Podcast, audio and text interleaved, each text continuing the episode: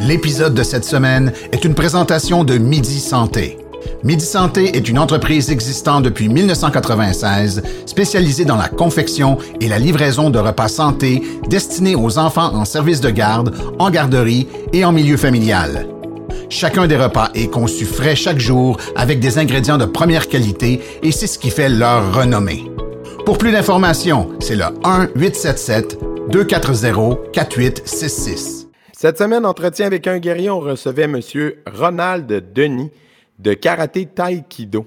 Donc, euh, M. Denis, qui est originaire de la région de Montréal, euh, a commencé, a fait ses débuts dans les arts martiaux avec le karaté Kyokushin, mais comme il nous raconte dans l'épisode, il a, euh, dans sa progression, voulu aller créer quelque chose de nouveau à partir de ses recherches et de son travail d'approfondissement des arts martiaux. Donc, on parle de tout ça en long et en large avec lui. On parle de tradition versus modernité. On parle, on parle de, de progression versus préservation, toutes sortes de concepts comme ça qu'on explore ensemble. Donc, vraiment un podcast, encore une fois, super intéressant.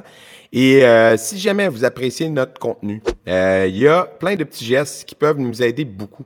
Parce qu'on a beaucoup de following sur Facebook et je suis convaincu que ce ne sont pas tous nos abonnés Facebook qui sont abonnés sur YouTube parce que sinon, le chiffre YouTube serait beaucoup plus grand.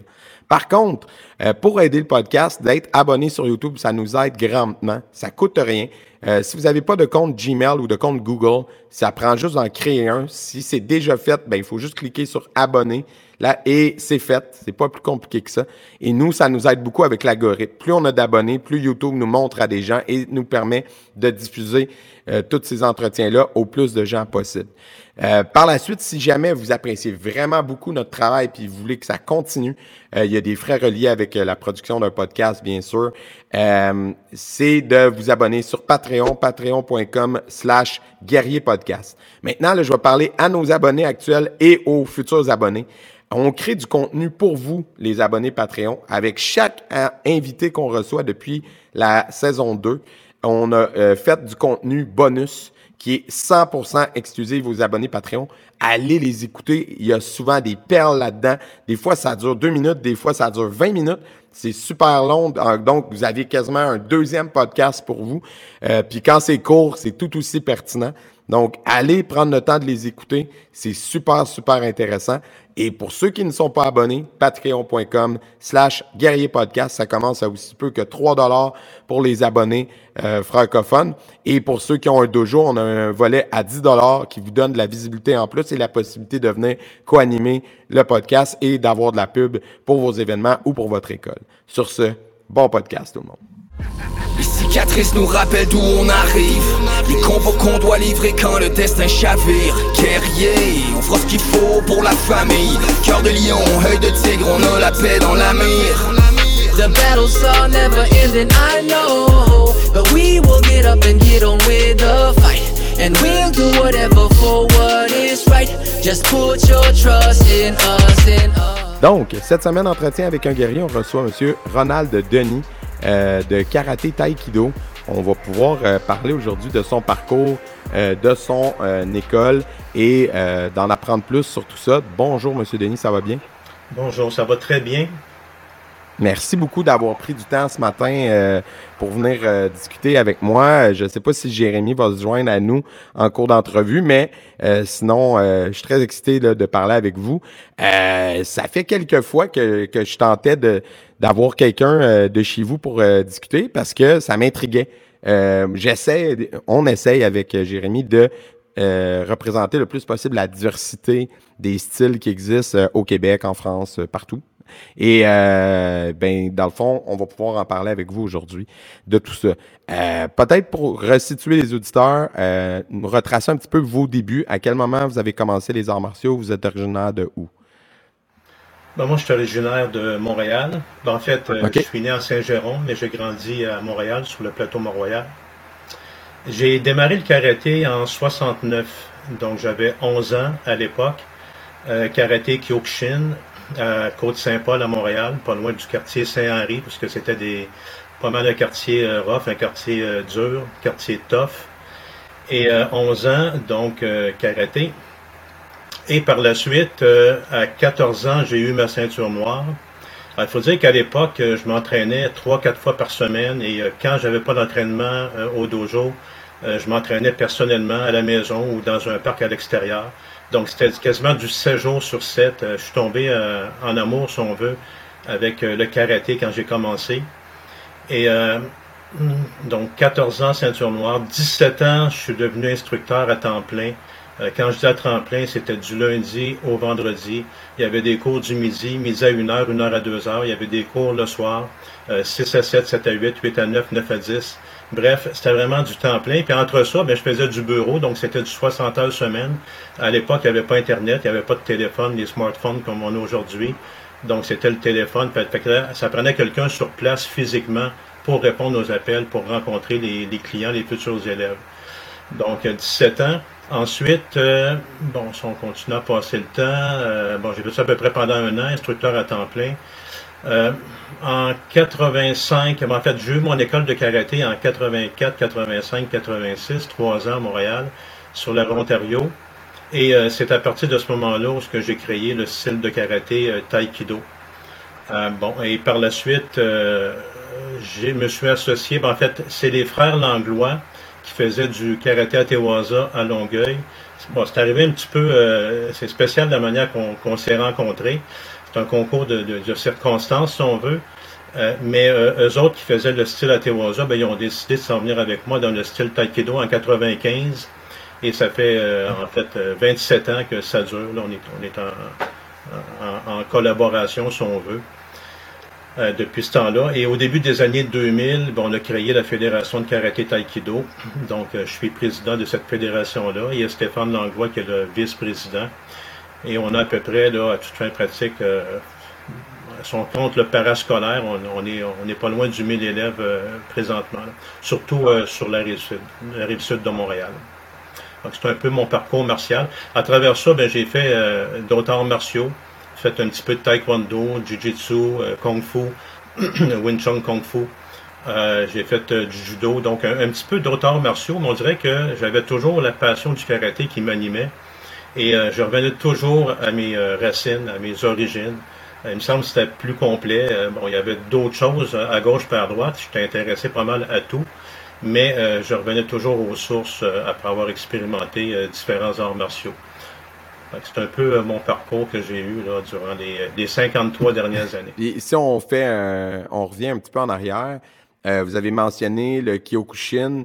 Euh, c'était avec avec qui vous avez que vous avez fait vos débuts en karaté? Dans le fond c'était qui le professeur? Ben Kyokushin c'était avec à l'époque il n'y avait pas beaucoup d'écoles mhm. Roger Lesourd ok et ensuite Roger Lesourd ben c'est désaffilié avec Kyokushin avec Masutatsu Oyama il s'est désaffilié, je ne sais pas la raison. Il a créé son style de karaté, euh, karaté samouraï, début des années 70. Euh, samouraï, après ça, il y avait de ses élèves qui étaient les frères Verville. Eux autres se sont désaffiliés de Roger de Euh, ils ont créé Atewaza, c'est un peu spécial. Et moi, en 85, euh, ben, j'ai créé Taekwondo. Donc, je me suis désaffilié euh, d'Atewaza pour créer Taekwondo. OK, OK. Donc, euh, mais à la base, là, le, premier style que vous avez commencé dedans, c'était Kyokushin. Puis là, dans le fond, je veux juste comprendre la démarche qui a mené à la création du Taekwondo, puis qu'est-ce qui fait sa spécificité? Ça a été quoi la, recette que vous avez essayé de, de, créer pour votre école à vous? Euh, moi, j'ai un côté perfectionniste. Je suis un, éternel insatisfait. Je suis quelqu'un qui est très exigeant envers moi-même, envers les autres aussi. Euh, et euh, j'ai toujours la question de pourquoi, du pourquoi, puis comment, puis bon, euh, beaucoup de questionnements. Et euh, mon cheminement a karaté depuis 1969 jusqu'à 85, j'avais beaucoup de questionnements. Je lisais beaucoup sur tout ce qui sortait en termes de livres de karaté. À l'époque, on n'avait pas Internet. je le lisais, j'apprenais beaucoup. Et mes professeurs, mes instructeurs avaient jamais les réponses satisfaisantes pour être capable de, euh, de, me situer par rapport à ces questionnements-là.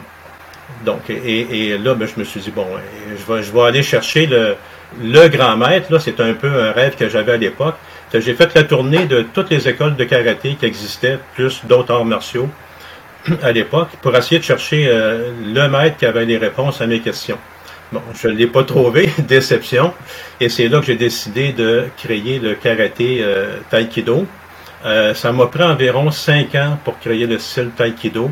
Et je tiens à préciser, ça c'est vraiment important, après avoir analysé plusieurs sortes de karaté, euh, je me suis rendu compte que les positions, les déplacements, les coups de pied, les coups de poing, etc., il y avait toutes des petites différences techniques hein, au niveau de, ces différents styles-là. Il y avait tous des Zenkutsu, il y avait tous des, des, des, des, euh, Zuki ou des, des Giri, mais euh, il y avait toujours des petits détails techniques qui étaient différents. Je me suis dit, comment se fait que lui fait ça de même, que lui fait ça de même, puis l'autre fait ça d'une autre façon? Il y a sûrement une raison. Et c'est là qu'en créant le style Taekwondo, je suis parti de ce qu'on appelle from scratch, du début, page blanche, et j'ai refondé un style au complet. Et c'est important de le préciser pourquoi. Ben parce qu'on est porté à penser que quelqu'un qui crée son propre style de karaté, c'est comme en quelque sorte un sous-style de son cheminement de karaté. Alors, ce qui n'est pas le cas pour le taekwondo, ça je tiens à le préciser parce qu'il y a souvent de mauvaises compréhensions. Euh, autrement dit, j'ai fait le kyokushin, j'ai fait ensuite le samouraï, après ça la tewaza, et d'Atewaza, je ne suis pas un sous-style de ces styles-là. Parce que souvent, c'est la pensée qu'on a, on, a la même chose au niveau des maîtres. Si on a un maître euh, au début qui forme un maître, qui forme un maître, qui forme un maître, on est porté à, penser que le dernier maître qui a été formé, c'est une version diluée du premier maître qui était euh, au début. bon, euh, ça peut être le cas dans certains cas, mais ce n'est pas toujours le cas. Des fois, l'élève dépasse le maître. Alors, dans mon cas, c'est un peu ce qui s'est passé. J'ai senti qu'à un moment donné, j'avais beaucoup plus de connaissances euh, que les, maîtres ou les instructeurs auxquels je posais des questions. Et ça, je le dis en toute humilité, là. C'est pas une fausse orgueil. Je suis quelqu'un qui est autodidacte, je suis quelqu'un qui apprend très rapidement. Et euh, quand j'ai créé Taekwondo, ben, j'ai parti de la base, comme je disais tantôt. Fait que j'ai pris toutes les positions et j'ai analysé ça. Je me suis rendu compte qu'à un moment donné, souvent, ben, les, positions étaient faites selon les désirs du fondateur du style de l'époque. Souvent, il, était décédé, comme par exemple Funakoshi pour le Shotokan. Ben, ça fait longtemps qu'il n'est plus là, mais ses enseignements ils ont perduré. Mais même à ça, l'instructeur souvent va enseigner les positions, les déplacements selon sa morphologie, sa morphologie à lui. Donc un, grand mince ou un petit euh, plus costaud va enseigner selon sa morphologie.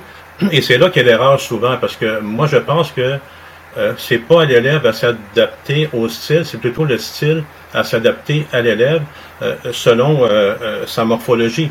la longueur de ses segments. Il y en a qui ont des petites jambes hein, au corps, il y en a qui sont plus corpulents, il y en a qui sont grands minces. Donc, on ne peut pas exiger la même sorte de position avec les mêmes exigences techniques sans regarder la morphologie de l'individu, puis adapter le style selon la morphologie. donc, quand j'ai créé Taekwondo, c'est une préoccupation que j'avais dès le départ que j'ai maintenu à venir jusqu'à aujourd'hui, d'être capable d'adopter le style en fonction euh, de la morphologie de l'individu et aussi de ses limitations, parce qu'il y en a qui sont barrés des hanches, qui sont pas capables de donner un yoko euh, plus haut que la ceinture. Mais euh, c'est correct, il va quand même passer ses grades, mais au moins il va faire son coup de pied à la hauteur de, la ceinture s'il n'est pas capable plus haut. En autant qu'il l'a comme faux, techniquement, il est bon son coup de pied, il ne donne pas la figure comme ça devrait être, mais au moins il réussit à passer ses grades quand même. Donc, une adaptation qu'on fait, et ça, ça tombe dans la philosophie euh, Taekwondo, philosophie que je pourrais parler euh, de nombreuses minutes. Donc, j'ai fait la même chose avec les, positions, les déplacements. Euh, bon, par exemple, la projection verticale du centre de gravité à l'intérieur du polygone de sustentation basé sur euh, des, euh, des, lois de la physique et de la biomécanique. Donc, ces éléments-là étaient euh, à l'intérieur des positions. Donc, chaque position, chaque déplacement, chaque technique, offensive ou défensive, il y a toujours une explication logique en arrière de ça. C'est ce qui fait en sorte que les instructeurs, quand ils sont formés dans nos écoles, ben, ils comprennent qu'est-ce qu'ils enseignent. Parce que quand ils l'enseignent, ben, ils comprennent la logique qui est en arrière de ça. Donc, ils peuvent plus oublier, ils peuvent plus se demander, mais ça, c'était comme ça ou comme ça? parce qu'on leur a expliqué euh, la logique qui est en arrière, les lois de la biomécanique, donc ils l'enseignent euh, tel, que c'est supposé d'être enseigné. Et souvent, c'est des réponses à, des questions que je n'avais pas quand je posais des questions techniques avec non seulement avec mes instructeurs, mais quand j'ai fait les tournées des écoles, j'ai posé des questions à différentes personnes et je n'avais pas de réponse satisfaisante. Ah, et, c'est pour ça que j'ai décidé de créer Taekwondo. En, gros, là, c'est, ça, là, mais c'est, cinq ans de travail de recherche, d'analyse en profondeur, d'expérimentation. Euh, je suis allé chercher aussi, il y avait certains principes d'efficacité, notamment dans le Wing Chun Kung Fu, par exemple, où j'ai transposé, pas les techniques directement, mais j'ai transposé les, les principes d'efficacité du Wing Chun à l'intérieur du karaté, même si on, sait que c'est d'origine chinoise et que le, karaté est d'origine japonaise, mais il y avait des principes d'efficacité qui quand même étaient très efficaces, puis je les ai intégrés à ce moment-là dans le style de karaté. Euh, maintenant, il y, a, une structure aussi dans le taïkido. Et ça, c'est important de le considérer. Euh, c'est une structure euh, qui fait en sorte que les katas sont faits de manière logique. Donc, c'est progressif. Et il y à toutes les fois qu'on montre à un élève une technique offensive, que ce soit un coup de pied, un coup de poing ou d'autres choses, on montre toujours la technique défensive qui va avec un peu comme une serrure et une clé ah, ça fait ensemble. Et ça, c'est intégré dans le kata. Et quand les euh, personnes font des combats, ben, ils doivent se servir uniquement des techniques qu'ils ont appris dans leur kata. Ils ne peuvent pas se servir de techniques qu'ils ont vues en compétition ou autre euh, pour euh, s'en servir dans leur combat parce qu'ils doivent maîtriser d'abord et avant tout les techniques qui sont intégrées dans le premier kata, ensuite dans le deuxième, dans le troisième, etc. Donc, il y a une cohérence entre les katas et les combats, parce que souvent, on voit ça séparé. Hein? Kata d'un bord, combat de l'autre il y, a, un pont qu'on peut faire, il y a un parallèle qu'on peut faire à ce niveau-là. Et il y a toujours euh, une pratique avec partenaire d'entraînement entre les deux, qui fait vraiment le pont entre les kata et les combats, dans le sens où les techniques qui sont apprises euh, dans le kata, on le sait que c'est un combat imaginaire contre un, ou plusieurs adversaires. Donc, quand on le pratique avec un partenaire, on peut pratiquer les techniques apprises dans le kata avec un partenaire d'entraînement et on l'adapte en fonction euh, de, pouvoir être capable de faire ces techniques-là dans les combats. C'est un peu la façon. Je me suis rendu compte aussi euh, au niveau des, des frappes, là, des, coups de poing, des coups de pied, des techniques de main. Euh, j'ai étudié toutes les possibilités de frappe dans tous les angles possibles. Euh, dans toutes les façons inimaginables de frapper, je les ai toutes étudiées et j'ai enlevé ce qui était euh, plus ou moins efficace pour regarder ce qui était efficace. Je souris un peu parce que, par exemple, le coup de poing, ben, évidemment, on peut frapper ici en arrière, on peut frapper ici sur le côté, on peut frapper en haut, on peut frapper en bas, mais on, est d'accord qu'il y a certains coups de poing qui c'est plus ou moins efficace. En moins de se faire faire un collier de cou en autodéfense puis de donner un coup de poing à la personne qui est en arrière, des choses comme ça. Fait qu'il y a des techniques que j'analyse dans toutes les possibilités de haut en bas, de gauche à droite, en avant, en crochet, en montant, euh, toutes les possibilités, et j'ai enlevé ce qui était euh, pas euh, efficace à mon sens. Et ça, ben, je l'ai intégré dans le style de, karaté taïkido. Donc, c'est beaucoup de choses, et puis je pourrais en parler pendant des heures parce que c'est quelque chose qui est vaste, qui est complet. on a le livre de karaté que j'ai écrit, en fait, avec des lettres, comme on utilise nous autres, mais c'est en japonais. Euh, il y a à peu près une centaine de pages. Euh, toutes les techniques sont là-dedans, toutes les katas sont là-dedans, c'est tout écrit en japonais. Et j'ai fait ce qu'on appelle, euh, c'est un peu un jargon, là, mais une nomenclature des termes japonais parce que je trouvais que c'était pas assez précis. Comme par exemple Ageuke. Bon, on sait que c'est un bloc en remontant, mais encore, là, bon, il y a des, des, des éléments là-dedans qui nous manquent. Est-ce que c'est de la droite? Est-ce que c'est à quel niveau? Quelle partie qui bloque? De quelle manière on le fait?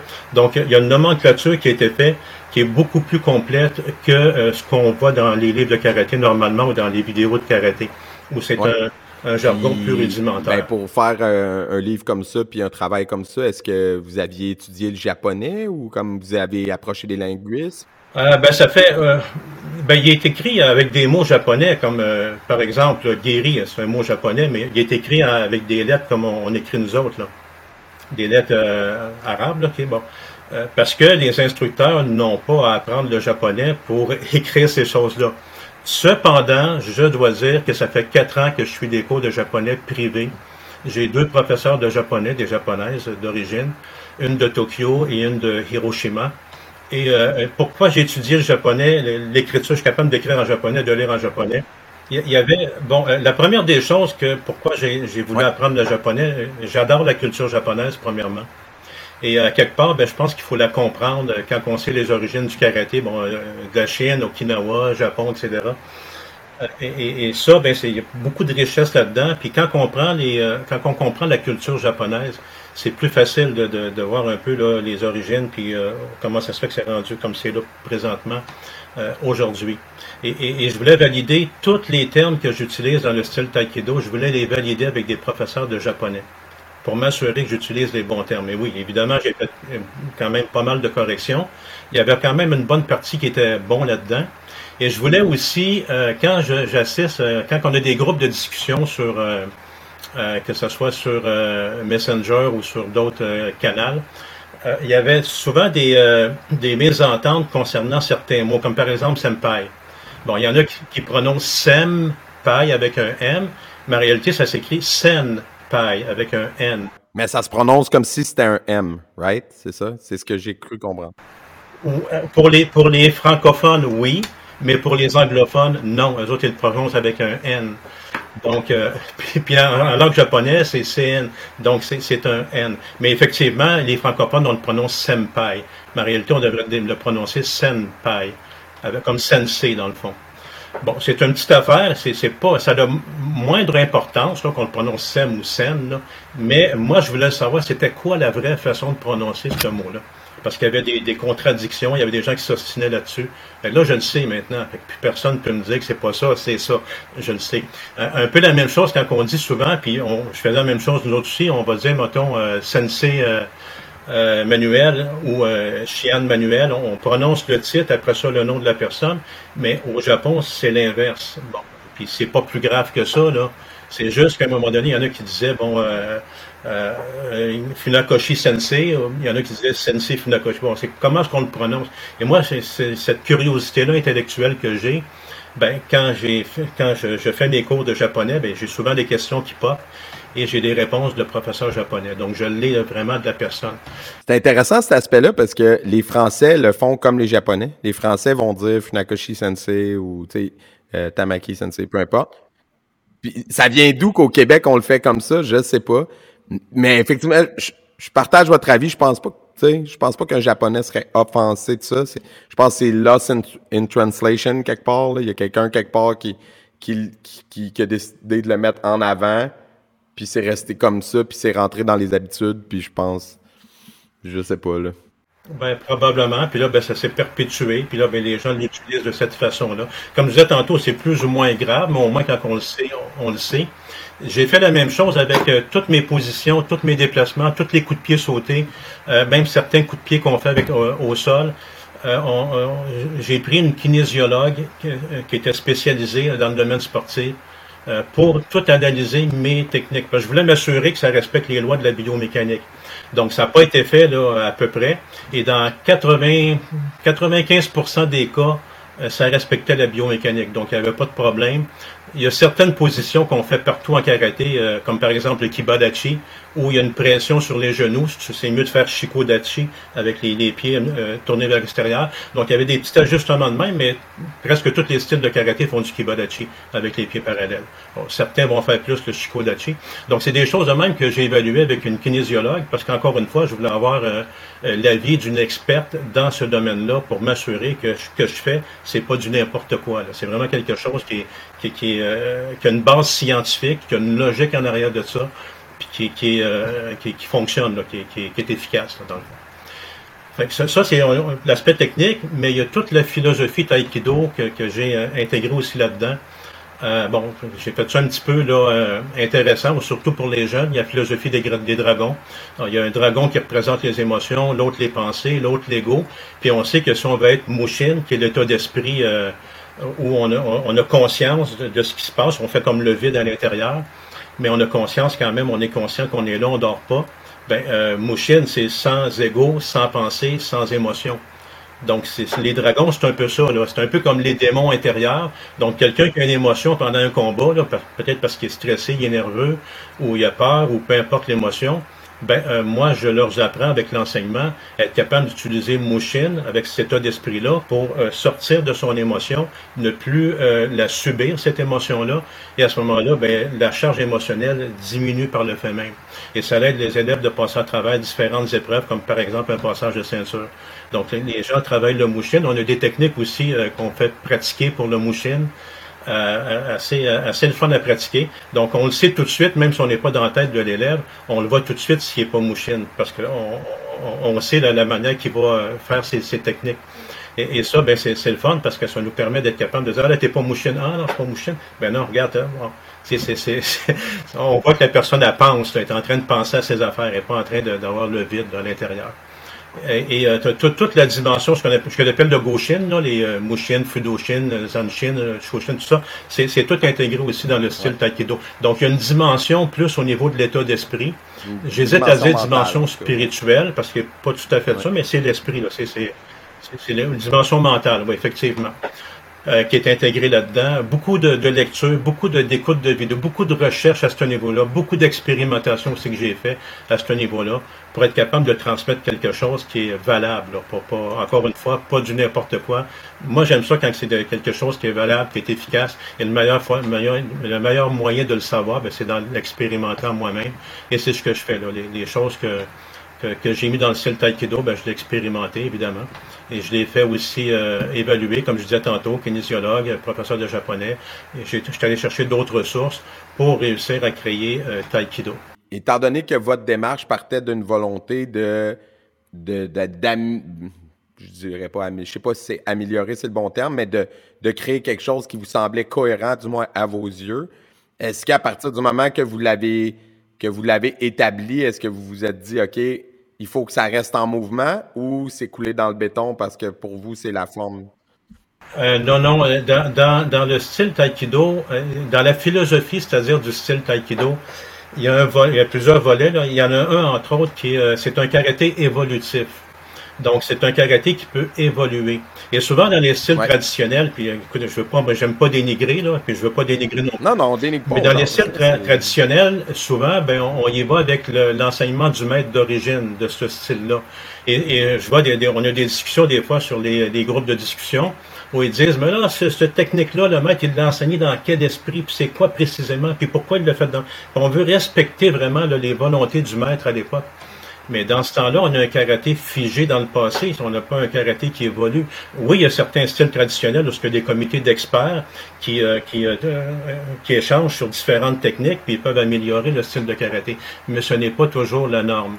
Alors moi, ce que je fais au niveau du karaté taïkido, si j'ai de, de, mes ceintures noires qui me font des suggestions concernant certaines choses, où il y a des questionnements où on, s'interroge là-dessus, ben, il est arrivé à certaines occasions qu'on a eu un comité des ceintures noires puis on a discuté technique par rapport à certaines choses ou à d'autres niveaux. Et on a fait des ajustements au niveau du style de karaté parce que c'est précisément un karaté qui est évolutif. Et je leur dis des fois, un petit peu en joke, là, quand je vais prendre ma retraite, parce que je pense pas la prendre en karaté, honnêtement, là, ça fait partie de ma vie. Euh, c'est, après 53 ans de pratique, je pensais me retirer à, à 75 ans ou quelque chose de même, mais je pense que je vais en faire autant que ma santé va me le permettre. Mais je leur dis des fois en joke, quand je ne serai plus là, Permettez-vous de modifier le style taïkido selon les besoins euh, de, de, de, l'époque, vous savez être à, l'époque. Donc, euh, ne, ne, prenez pas tout ce que j'ai fait, puis euh, sans vouloir rien modifier. Ça me fait plaisir que vous modifiez le style si c'est pour une amélioration. Mais je dois dire qu'il n'y a pas grand-chose qui a été fait au niveau des ajustements. Il y en a certains, mais quand je l'avais créé en, en 85, c'était pas mal, pas mal, pas mal complet. Il y a eu des validations. 85 versus aujourd'hui, c'est quand même historiquement quand même récent dans le sens, tu sais, l'évolution de la société n'a pas été si énorme, tu sais. Mais quand on compare avec des styles traditionnels qui datent de centaines ou de milliers d'années, ben ça devrait être normal que ça évolue. Puis je suis moi, je suis convaincu que si on parlait à ces grands maîtres-là, on faisait un voyage dans le temps pour parler à ces grands maîtres-là, pour leur dirait Hey, dans 300 ans d'ici, est-ce que vous pensez qu'on devrait continuer d'enseigner cette, cette technique-là exactement de la même façon? C'est sûr qu'ils riraient de nous. Puis ils diraient Voyons, c'est absurde. sais puis en plus, ça a été conçu par des, des Japonais ou des Chinois, disons, on va prendre le, le cas du karaté il y a 100, 150 ans, donc des gens qui mesuraient, je sais pas, là, j'y vais dans, dans les clichés peut-être, mais tu sais, un Japonais, euh, c'est rare que ça faisait 6 pieds 6, là. Donc, il y a une certaine caractéristique physique, il y a des conditions de vie, euh, il y a un climat, il y a, il y a, il y a pas de technologie qu'on a maintenant, il y a plein de choses, il y a plein d'aspects qui sont pas là. Euh, le MMA, le Jiu-Jitsu brésilien, euh, tous ces, ces facteurs-là existent pas. Fait qu'en quelque part, ma question que, que j'avais en tête en vous écoutant, est-ce que vous avez l'impression que c'est peut-être un peu ça qui a nuit à la progression euh, ou qui a fait décroître certains styles d'arts traditionnels au profit de d'autres écoles qui ont eu cette, cette volonté-là de dire, OK, oui, on va conserver une certaine tradition, mais on va s'ouvrir et on va évoluer? Parce que si tu n'évolues pas, ben tu meurs parce que la société change, parce que les humains, oui, on a encore deux pieds, deux mains, puis il y a des choses qui sont universelles, puis un coup de poing, ça va toujours rester un coup de poing. Mais il y a des façons de faire qui peuvent changer, il y a des lois qui changent, il y a, la physionomie des gens, il y a leurs conditions de vie, la façon qu'ils s'habillent, dépendant d'où tu habites, etc. Donc, en tant que tel, c'est un peu absurde de vouloir enseigner tout exactement tel quel. Il y a des choses que je peux comprendre, un kata pour la beauté du geste, pour la, préservation d'un certain héritage culturel. Mais les techniques, tout ce qui est appliqué au pratico-pratique, dans le fond, dans le concret, devrait pouvoir s'adapter, à mon sens. Je ne sais pas comment vous voyez ça. Ben, euh, je, pense exactement dans le même sens. D'ailleurs, quand on prend dans, l'histoire du karaté, euh, le, fils de Gishin Funakoshi, euh, Yoshitaka, il, faisait des enseignements qui étaient, de temps en temps, il contredisait l'enseignement de son père. Euh, puis c'est lui qui a, qui a amené là, les, les, les, coups de pied circulaires, le, le, sport, le sport karaté universitaire. Le Kishin Funakoshi était contre ça, des compétitions. C'est son garçon qui a commencé à amener ça à l'université en 1935. Donc, euh, on a commencé à avoir des compétitions, des rencontres entre différents styles de karaté. Mais, euh, ben, on voit déjà en partant que l'enseignement du, du, grand maître était déjà il prenait une autre tendance, une autre tangente, c'est-à-dire avec son, son, son propre garçon. Et ça, ça s'est perpétué. D'ailleurs, c'est la raison pour laquelle euh, il y a des, élèves de, Funakoshi qui ont, qui ont, créé leur style de karaté. Et ça a fait des, excellents styles de karaté. Donc oui, il faut qu'il y ait une évolution. Il y en a dans, dans tous les domaines. Il faut qu'il y en ait une dans le karaté. Mais encore faut-il qu'en arrière de ça, il y ait toujours des explications logiques. À partir du moment où un instructeur n'est pas capable d'avoir une réponse cohérente à un élève, ben, qu'il aille chercher les réponses quelque part. Mais c'est important d'être capable d'expliquer comme faut. Et c'est important de dire, ben, je ne vois pas la logique en arrière de ça. Bon, il y a peut-être lieu de revoir cette technique-là. Il y a quelque chose qui fonctionne pas. Donc, c'est des choses qui sont, euh, je pense, primordiales. L'autre chose, euh, Manuel, ce que tu mentionnais tantôt, les raisons qui ont fait que, bon, il y a, des puristes traditionnalistes, mais il y a aussi, euh, quand ça s'est transmis de maître à maître à maître, après ça, c'est arrivé en Europe, après ça, ça a traversé l'océan sans venir ici. Je pense que des bouts qui ont été laissés de côté, parce que de ce temps-là, et encore aujourd'hui, mais moins, à cette époque-là, il fallait pas poser une question au maître parce que c'était comme si on mettait, euh, on, mettait en, doute son enseignement quand on posait une question. Fait qu'il fallait faire très attention. Il y a probablement juste les hauts gradés qui avaient le droit de poser une question au maître. Puis il fallait pas que ça soit dans, dans, dans un angle de dire, ben, je remets en question ce que tu nous enseignes.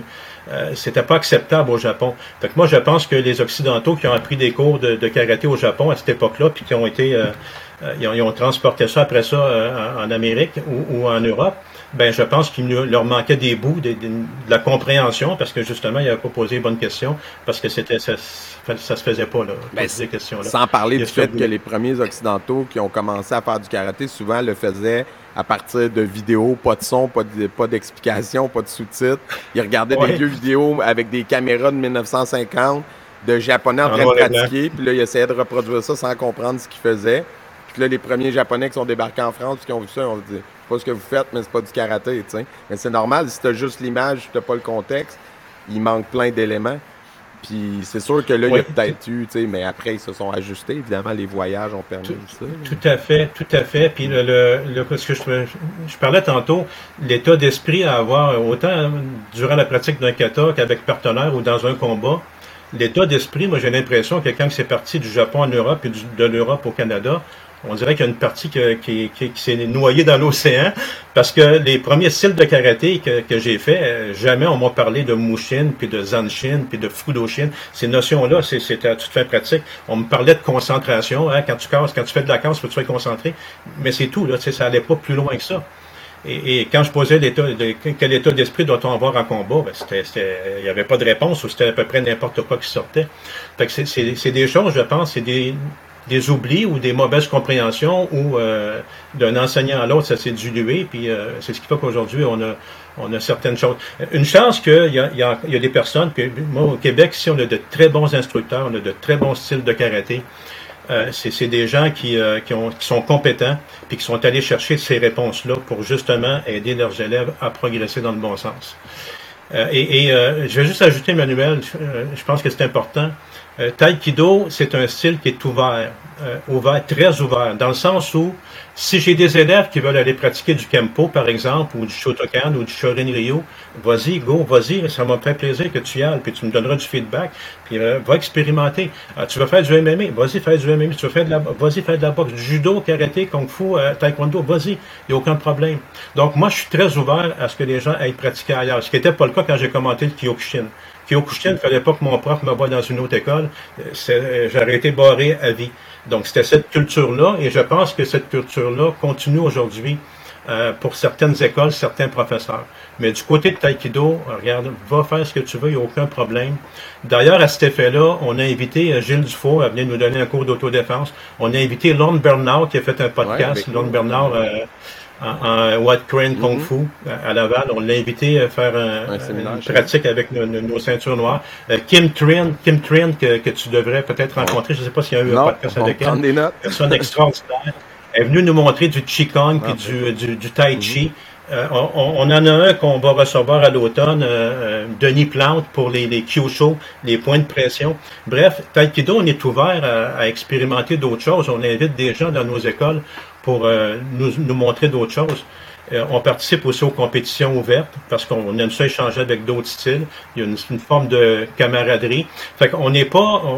moi, je trouve que ça, en tout cas, je suis presque un paroisse, là. Je trouve que c'est un bon style de karaté parce qu'il est très logique, très cohérent, il est très complet. Mais en même temps, euh, les autres styles, il y, y, a du bon, il y a du très bon qui se fait aussi des autres styles. Là. Fait que je, je, je me dis pas que Taekwondo c'est Taekwondo c'est le meilleur, bien au contraire. Là. Euh, il y a des bons styles partout, il y a des bons professeurs partout. Mais je pense, je pense qu'à la base, euh, la plupart des gens s'entendent pour dire que peu importe le style que tu fais, la qualité au final revient au pratiquant. Si, si, si le style est bon, mais que le pratiquant est pas sérieux, ben c'est sûr que ça va donner rien de sérieux. Tu sais. Ben euh, oui, en fait, il y a trois éléments. Hein. Il, y a, le style, il y a l'instructeur ou le professeur, puis il y a l'élève. Les trois. Bon, l'élève, s'il a un certain potentiel, à potentiel égal, si l'instructeur est très compétent et est capable de, faire ressortir le 100% de cet élève-là, euh, tant mieux. Euh, l'outil de travail, ben, c'est le style, les techniques du style. Mais encore une fois, ça dépend parce que y a, on sait, il y a des catas de compétition qui sont personnalisés en fonction des, des, des, des atouts de l'élève pour faire ressortir un peu plus. Euh, là, on sort du traditionnel, on est plus d'un kata de compétition, là, kata musical, puis kata armé, tout ça. ça peut être euh, euh, quelque chose aussi qui, peut, qui fait partie de la recette gagnante là, entre l'instructeur, l'élève et le style de karaté.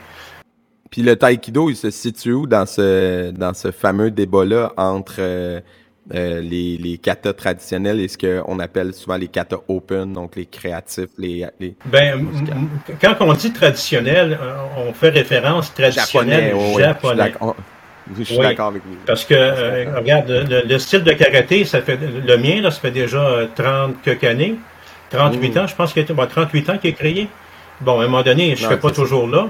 Mettons qu'on est rendu en 2050.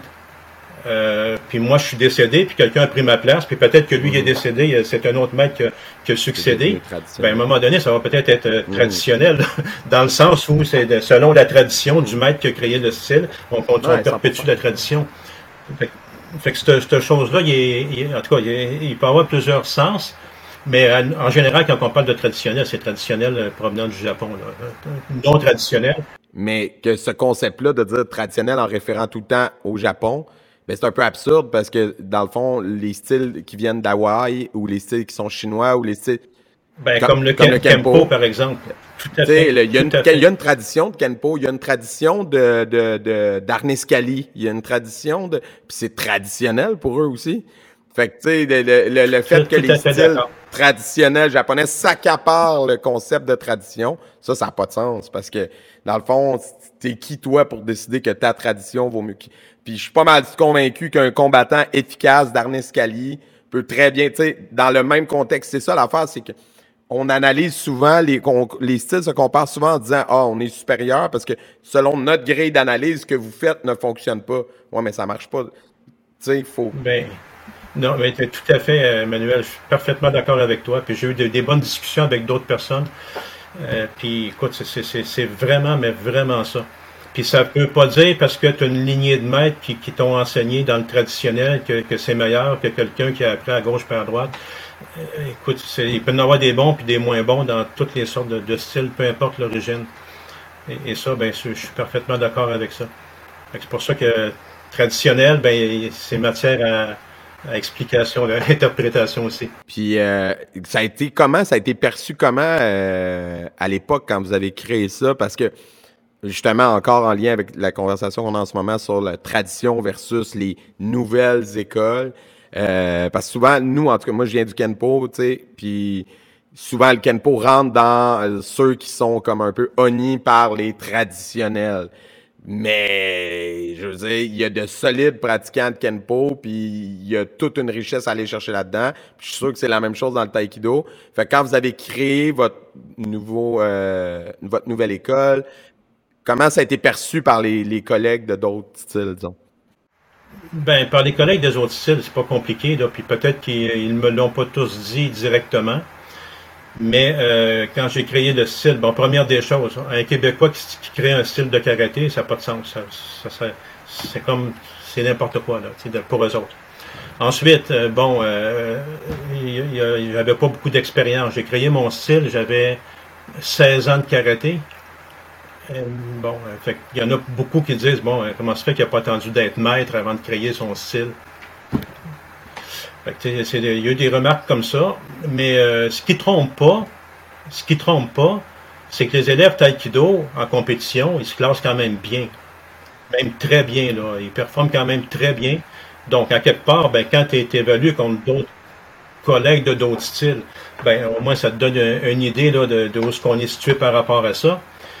Euh, puis on amène en compétition, euh, pas juste parce qu'il y, a certains styles de karaté, puis je sais pas, Emmanuel, si tu le vis de ton côté, mais il y a des styles de karaté où ils forment des, euh, ils appellent ça des euh, dream team, là, des, des, des, élèves à haut potentiel. Ils vont prendre juste eux autres pour aller en compétition.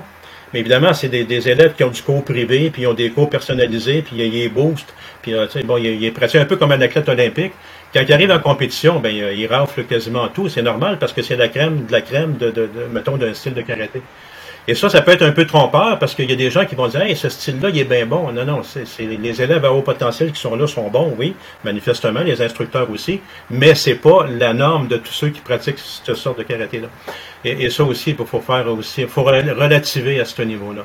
Non, non, c'est ça, c'est quelque chose. Euh, c'est comme euh, j'ai entendu récemment une entrevue avec euh, euh, avec Speakman qui est un élève à la base qui avait appris le American Kenpo puis lui il a créé son propre style ben sa continuation si on veut puis il a appelé ça Kenpo 5.0 puis il a expliqué que c'est juste justement c'est 5.0 parce que c'est la cinquième évolution du Kenpo blablabla. Puis il expliquait justement qu'il dit il dit pour moi je suis convaincu qu'Ed Parker je suis dans la lignée de ce qu'il nous a enseigné parce que lui, il nous a toujours enseigné que les arts martiaux, ça doit évoluer, sinon ça meurt.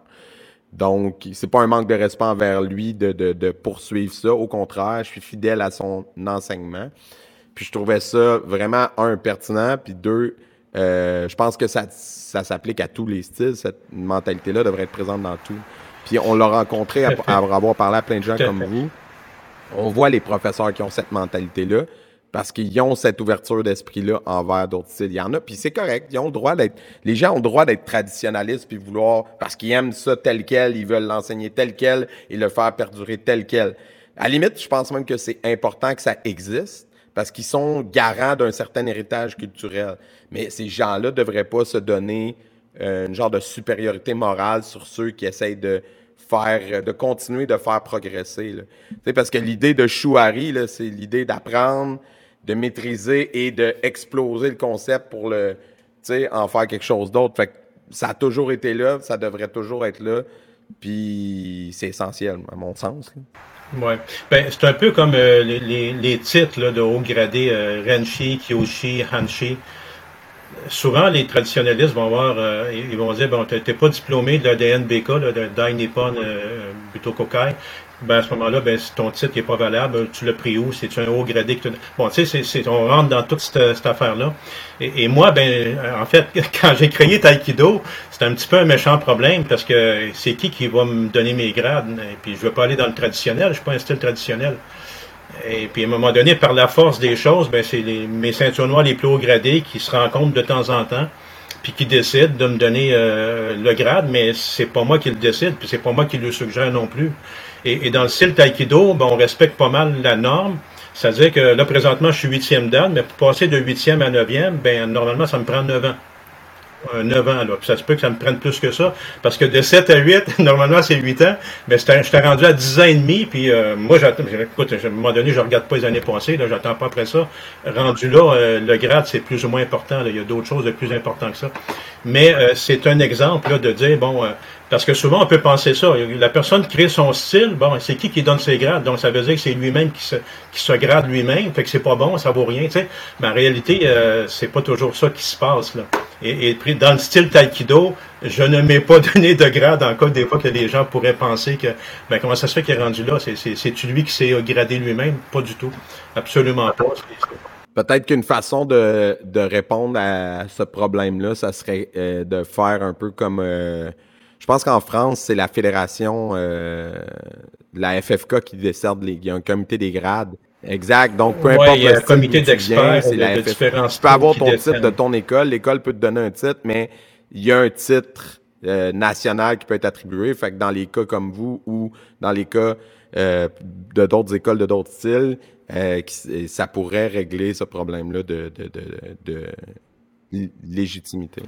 Euh, oui, euh, ça pourrait. Ça pourrait. encore faut-il que les représentants de ce comité d'experts-là qui évaluent les autres euh, se, se, fondent sur, sur des critères d'évaluation qui sont valables, qui sont crédibles. C'est souvent ça le problème. Je me rends compte encore là, en faisant la comparaison Québec-France, c'est toujours intéressant parce que il y a souvent des Québécois qui disent on devrait faire comme en France, puis ça devrait être formation obligatoire pour devenir instructeur. Il y aurait moins de, de professeurs qui enseignent de la bullshit.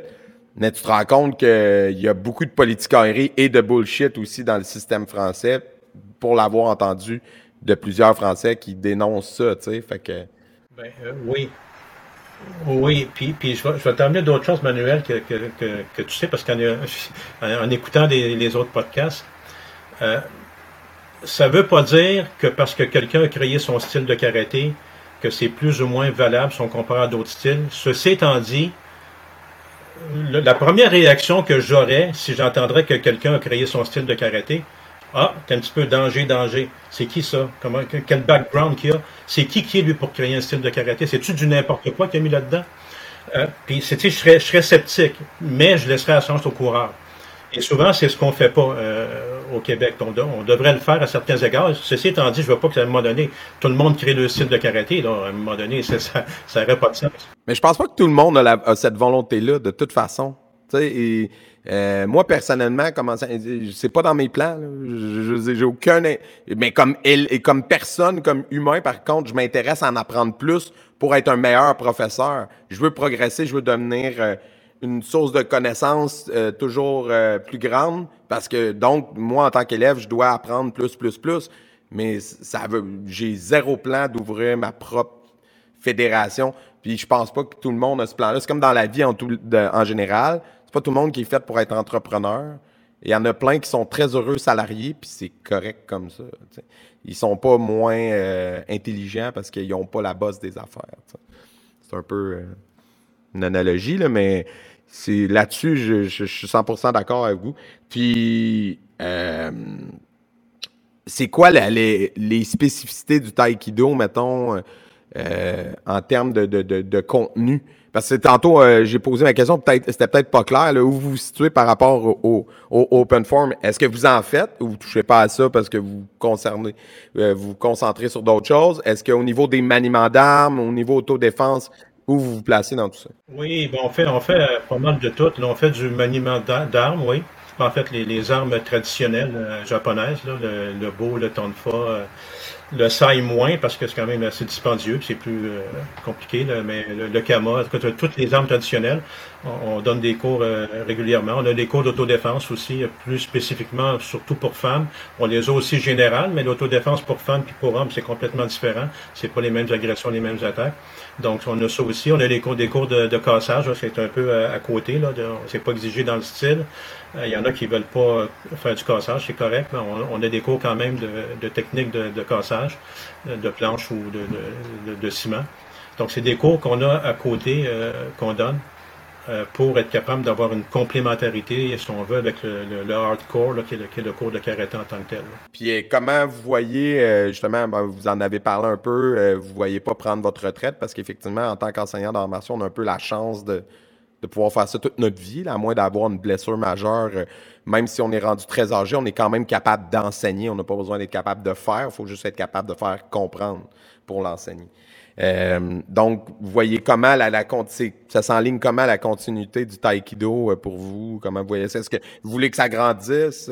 Ben, à un moment donné, il va falloir que ben, euh, il va falloir que je me trouve un successeur, parce qu'on ne sait jamais, il peut arriver n'importe quoi. On, espère vivre jusqu'à 100 ans, mais on ne le sait pas. Donc, euh, évidemment, puis je vais m'assurer de transmettre tout ce que j'ai, tout le bagage que j'ai. Moi, je suis très généreux de, du bagage que j'ai accumulé pendant les 50 quelques années. Donc, je vais échanger le plus possible pour que ces gens-là puissent bénéficier de mon expérience. Euh, quand je dis ces gens-là, c'est mes, ceintures noires, les plus hauts gradés, dans le fond, pour qu'ils puissent en bénéficier.